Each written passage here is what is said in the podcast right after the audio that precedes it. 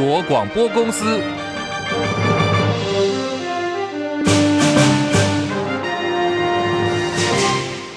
大家好，欢迎收听中广新闻，我是黄丽凤。令人遗憾，又有消防员殉职。这是在新竹县湖口乡有一栋三层楼高的义工宿舍，早上七点多发生了火警，警消获报之后赶到现场，在抢救的过程当中，有一名消防员受困在二楼的楼梯，被救出的时候失去了呼吸心跳，紧急送到湖口仁慈医院抢救，宣告不治。而殉职的消防员是新宫消防分队的分队长，他的名字叫做游尚华。在火势熄灭之后呢，冒着危险入内救出了四位民众。再次又进去进行搜救的时候，被浓烟呛伤昏倒，当场失去了生命迹象，送医不治。最新传出殉职分队长尤尚华救出的四个人，疑似呢是非法逃逸的移工。被救出后，四个人已经逃跑了。现在警方说，针对这个事情正在进行调查跟了解。新竹县县长杨文科证实，消防分队长尤尚华是在今天早上的九点九分离世，强调尤尚华全全身的装备齐全，不知道为什么会出意外，十分痛心。而中国大陆日前宣布终止对台湾十二项石化产品的 f a 关税减让，不过呢，又开放是有七家经过审核的石斑鱼的养殖场可以销到大陆，两手策略引发讨论。有台湾媒体就在国台办的记者会上犀利提问说，这样子软硬兼施的政策会让台商感到困惑，未来是否应该继续的投资中国大陆，会让想要到中国去发展的台湾青年会持续的观望。主持这场记者会的国台办发言人陈。冰华当场就被台湾的媒体给问倒了，当下他的反应呢是急忙翻稿子找答案，全场当时寂寞两分多钟的时间哦，场面相当尴尬，翻了好久都没有找到答案的陈冰华，最后呢是硬着头皮结结巴巴的回答，他答案是呢，我想数字会说话，今年一到十一月，两岸台商投资大陆的金额跟项目双双成长，就结束了。这个提问，而二零二四总统大选，三位总统候选人都陷入了房产争议。民进党候选人赖清德万里老家违建争议延烧了一百多天，冲击民调表现。绿营围魏救赵，将焦点转向去质疑国民党总统候选人侯友谊妻子任美玲在阳明山的房产涨租跟逃税的问题。任美玲昨天发出了声明，强调凯旋苑一切合法，也承诺在二零二六年六月跟厂商租约到期之后，会透过包租代管方式。改成了青年宿舍或者是社会住宅，现阶段则会以捐款补助清寒学生来居住。对于赖清德阵营反击，新北市政府散布的是错误的套会定位。民众党不分区立委候选人黄国昌说：“赖清德，你不要为了掩饰自己的谎言，去践踏公务人员的专业。过去赖清德依法要交付信托，你没有做，还用公益信托当烟雾弹。今天早上的黄国昌也到了监察院门口抗议赖清德财产申报不。”那栋建物，赖清德从你两千零三年把它新建起来以后，你就原始取得所有权。那栋建物因为是违章建筑，没有办法做建物保存登记。一个没有办法做建物保存登记的建物，它的所有权是绝对不可能移转的。过去这么长的时间当中，担任公职。依法负有申报的义务，既没有诚实的申报，赖清德也没有依法交付信托。持续追打赖皮寮，国民党副总统候选赵少康今天到了金门去辅选，他痛批啊赖清德说，你要捐也没有捐呐、而侯友宜太太家的是合法的房子，追着人家猛打，这是什么意思？那你赖清德现在万里这个赖皮寮这边不讲是要捐也没捐，哦，摆那个地方一个明显的违建，那人家合法的房子，哦，合法的理财，那就管那么一大堆去追人家猛打，你什么意思嘛？对吧？你提一些对国家有用的政政见，对两岸有用的政见，啊，对让两千三百万人能够生活更好的政见，这比较有效的啊，然后都搞一些小枝小节的东西啊，这不像不不像在选一个总统。哦，完全不像选总统的格局。立法院日前三读通过《国家机密保护法》修正案，删除了永久保密条款。总统二十七号已经公布施行了，三天后生效。那么就此，总数多达四千五百件高度敏感性的政治档案将会曝光，明年就会解禁。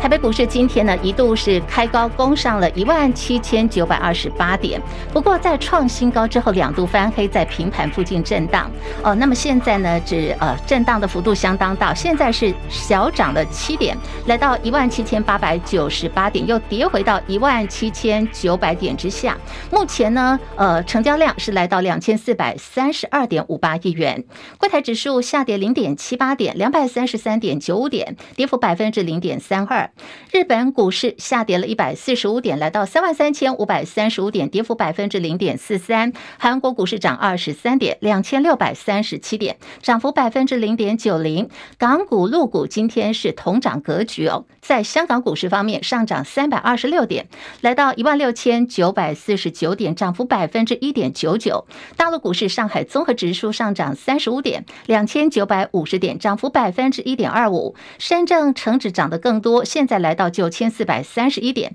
上涨两百三十九点，涨幅百分之二点六一。印度股市上扬了一百五十四点，已经来到七万两千一百九十二点，涨幅百分之零点二一。在汇率方面哦，新台币的午盘。暂时是收在三十点六八四兑换一美元哦。今天在早上呢，已经大涨了一点九六角，升值一点九六角。在欧元兑换美元方面，一点一一三美元兑换日元一百四十一点一七，一美元兑换七点一一八三人民币。黄金价格最新报价每盎司来到了两千零八十七美元。以上是最新的财经资讯。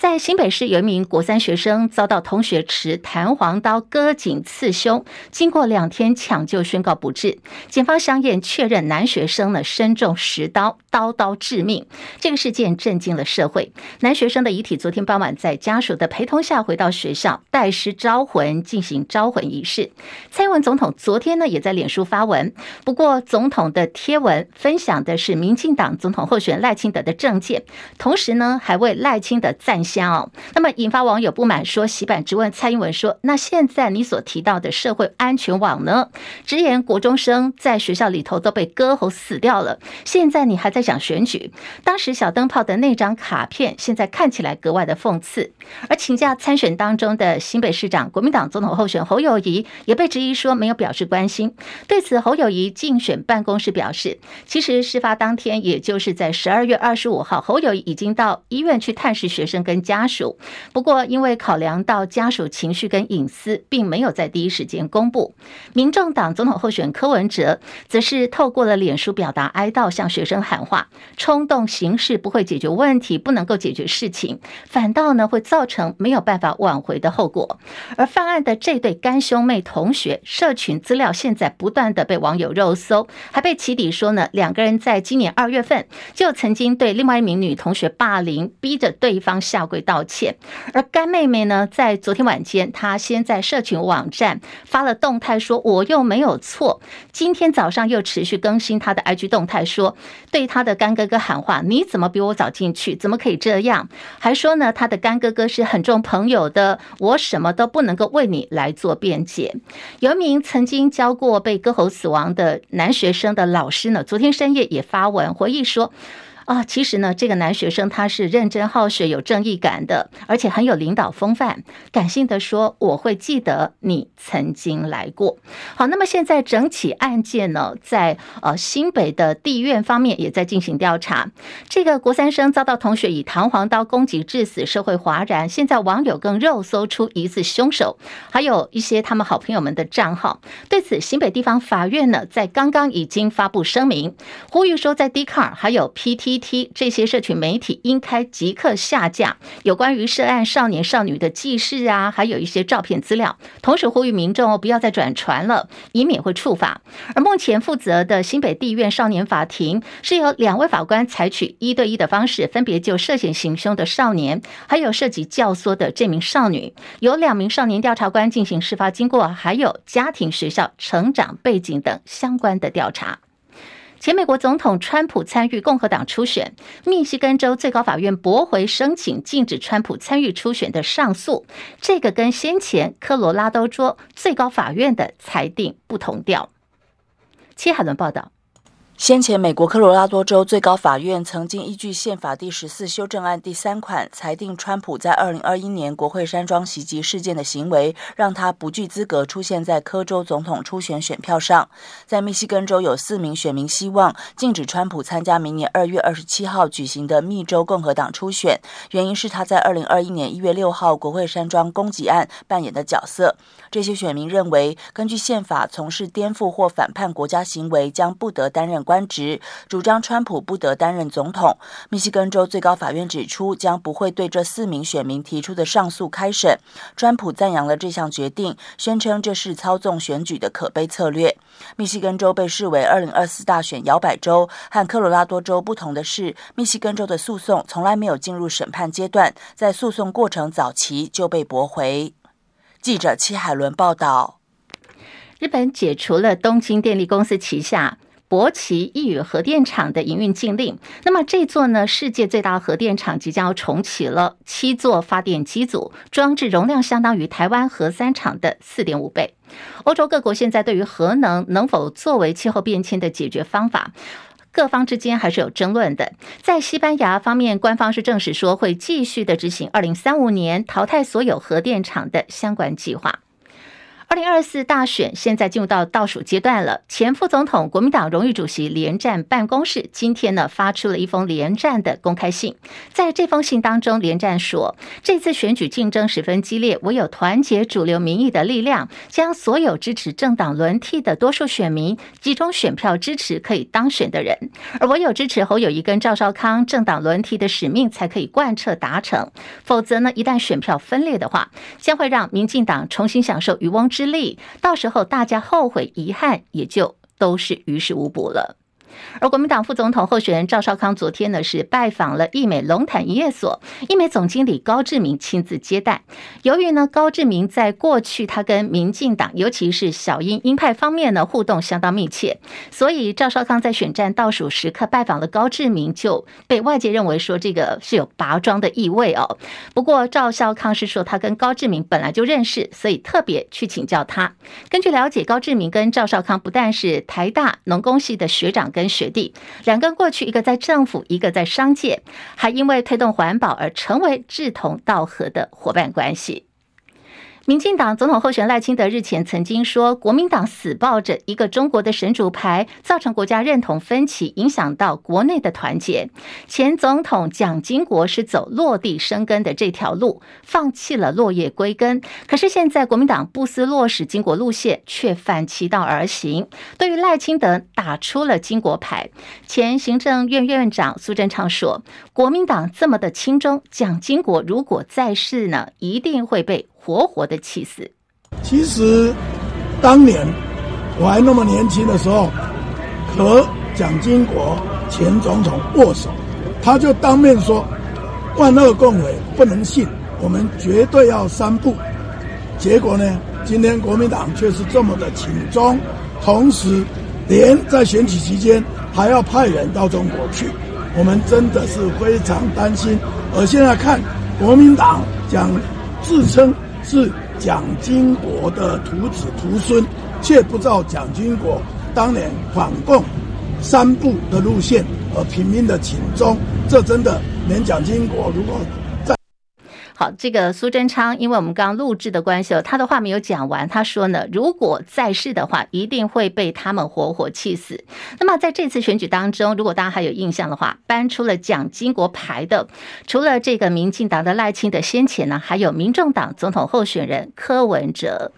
二零二四总统大选倒数十六天了，蓝绿白三党总统候选人最近呢都陷入了房屋还有土地的问题。民进党总统候选人赖清德位在新北万里的老家违建，也就成为选战的攻防焦点。出身矿工家庭的名导演吴念真，好，他就痛批说：“你现在利用矿区的议题，拿着矿工的权益当做选战的攻防手段，这些政客呢，我通通都觉得你们是虚伪的。”吴念真说，他的爸爸过世的时候。六十二岁，可是呢，在五十五岁的时候就被诊断出犯呃矿工呢最常见的职业病，也就是细肺病，几乎就没有办法工作了。在父亲六十二岁的时候住进了加护病房，最后整个病况实在受不了了，从加护病房的窗户跳了下去。吴念真说：“讲两小时都讲不完矿工的事情。一旦选举呢，大家因为这个题目在那边吵的时候，就让他觉得很虚伪，在那边呢做虚伪的事情。而台湾的根本呢，不只是矿工，还有各行各业都为台湾的国家社会奉献心力。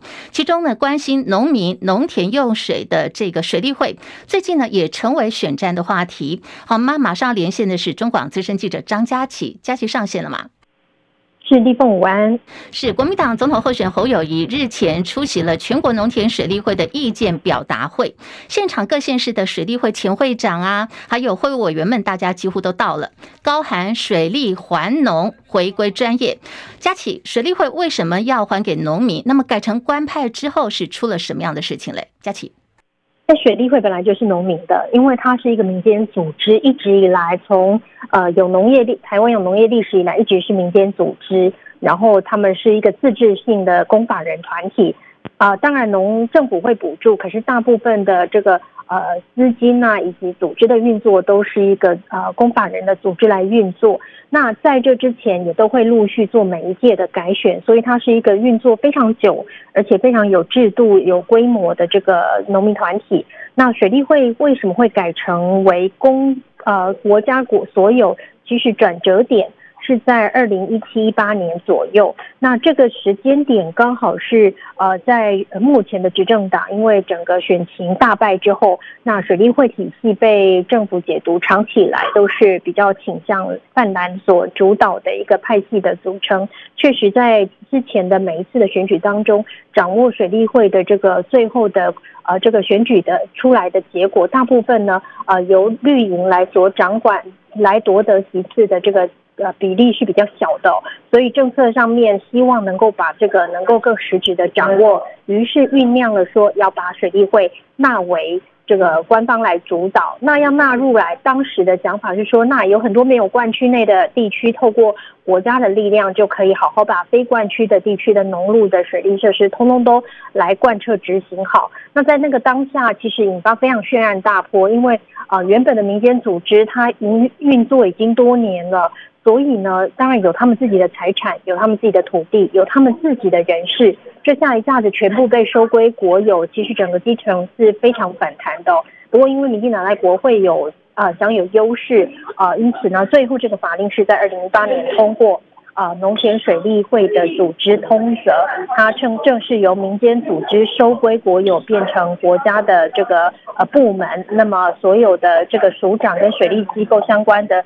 负责的这个领导是由国家来做指派，那其他的员额编制其实目前大致上都是按照之前农田水水利会的编制在运行，所以它有两套人事制度啊、主要的这个管理者是官派的啊、公务员，但是实际上在运作的都按照过去一样，因为你不毕竟不可能叫业务主承办人在旁在批公文之时还要下去帮忙处理农田水利的这个呃管线的问题哦，因此所以他现在是走。两派的这个机做两种管道来呃实施的一个情况，这个情况运作到现在为止呢，啊、呃、虽然有确实啦有一些农路的水利因为公部门的介入，所以啊、呃、非农路的水路有一些建设啊、呃、来推进，确实有一些成效。不过整体来看，他们目前的运作措施其实都是延续以前农田水利会的这个制制度跟规模在运作，差异度不是太大，这也是引发。啊，在这一次选举当中，其实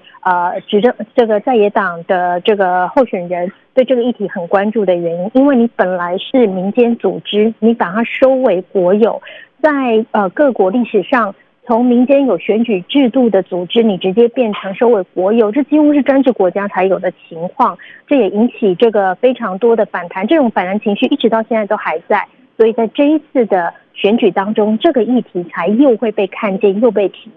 李峰，好，我们非常谢谢佳琪的观察还有分析哦。确实，我们也看到这个国民党总统候选人侯友宜喊出水利会还给农民，好，这个你就看到水利会相关人员的反应，看得出来。这个议题应该是达到重点了，因为这场水利会意见表达会，民进党的前中常委也是前小英后援会的会长黄金春，他也受邀出席了。当场呢，他就喊出了希望侯友宜当选总统，哎，动算了哈。那么侯友宜也承诺说，为了农民的生活，他自己一定会为大家拼，把水利会。拼还给农民朋友。总统大选倒数十六天了，总统候选人第三场也是最后一场的电视政见发表会，今天晚间就要举行了。时间呢是在今天晚间的七点钟开始，在台视压轴登场。而今晚呢，也是总统候选人公开辩论会三十号要举办之前最后一场的电视政见发表会。今天包括了赖清德、侯友谊跟柯文哲三人要同台舌战哦，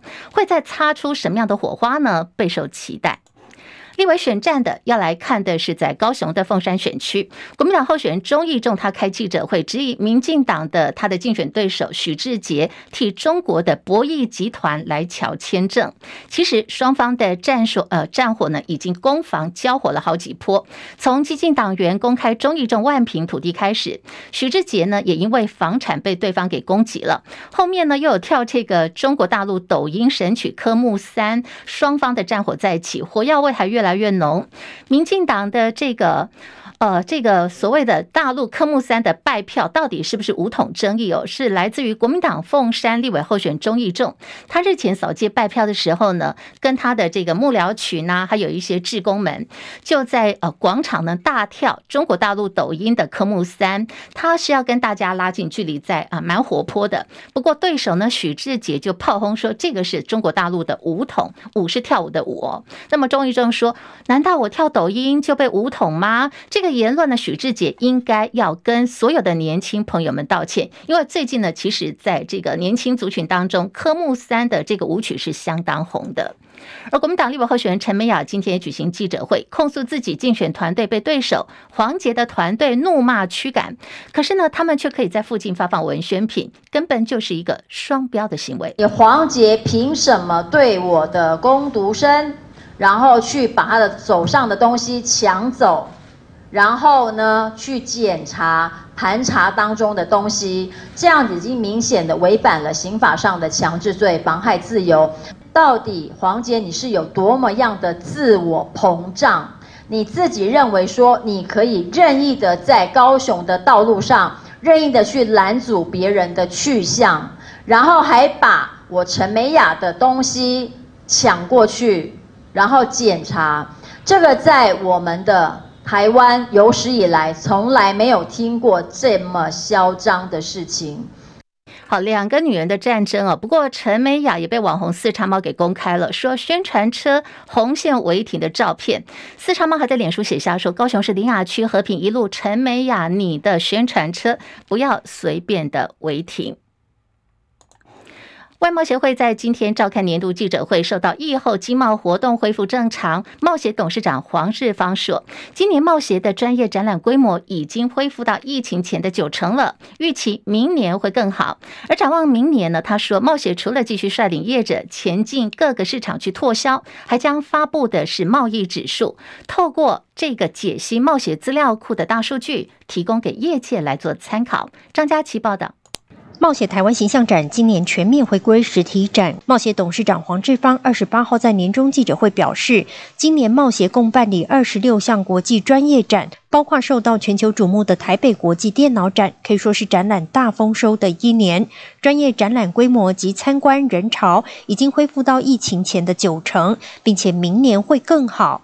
他并且宣布，贸协成立小组，准备推出贸协的 TAITRA 贸易指数，涵盖各种经贸数据，并将每年的国际专业展推广活动、二十万家国外买主资料、三十万家国内供应商资讯以及六十二个贸协外馆资料纳入，是贸协独有的数据，透过 AI 分析产出含金量高的贸易指数。王志芳说：“透过我们刚才讲的那些大。”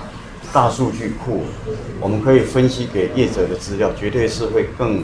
精准，而且可以具有客制化的性质。展望明年经贸情势，黄志芳坦言，地缘政治变数是全球经贸的黑天鹅，并且美国联准会是否降息、通膨是否死灰复燃也值得关注。他说，虽然有黑天鹅、灰犀牛，但是新科技为人类带来很多希望，尤其是人工智慧，而台湾正是人工智慧重要国家，因为人工智慧的普及依赖高阶晶片的运算以及资通产业的整合实力，都是台湾的强项，也会是台湾未来的机会。中广记者张佳琪台北报道，而经济部投资审议司也通过两项投资案，一个呢是美商库鹏要增资台湾二十四点七五亿元要盖物流中心，对外投资呢则是核准了台尼公司以二点零二亿美元换算台币是超过了六十四亿投资法国电动车的储能业务。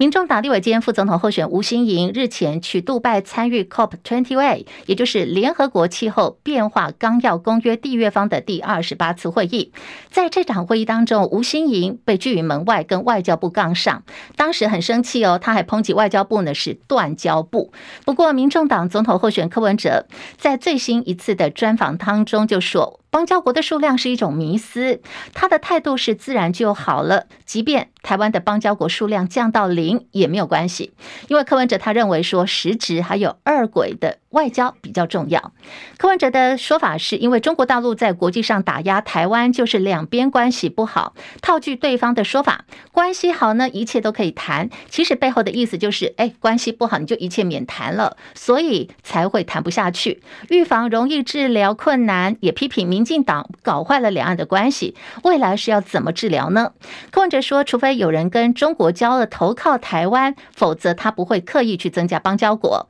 同时也重申，并不在意邦交国的数量，他比较重视的是实质的外交。也举例说，像是台湾跟美国、日本也没有邦交关系，可是呢，实质的关系都是相当不错的。二零二四总统跟立委选举即将要在元月十三号举行投票了。台湾高铁公司今天说，加强服务疏运期间呢，会到呃。元月十五号，旅客返乡投票跟出游的需求会再加开四班次的列车。那么包括有南下北上呢，总共会提供的是七百一十九个班次。加开班次会在三十号凌晨零点起会开放购票。如果说有需求的朋友们要特别注意哦，可以把握这个抢票的时间。新闻最后关心天气了，现在各地呢又开始在下雨了，尤其是在北部跟东北部，台北温度十九度。这里是中国广播公司新闻广播网。那么我们现在在中广 YouTube 频道的直播还在继续，也欢迎听众朋友们加入我们的直播间，欢迎大家。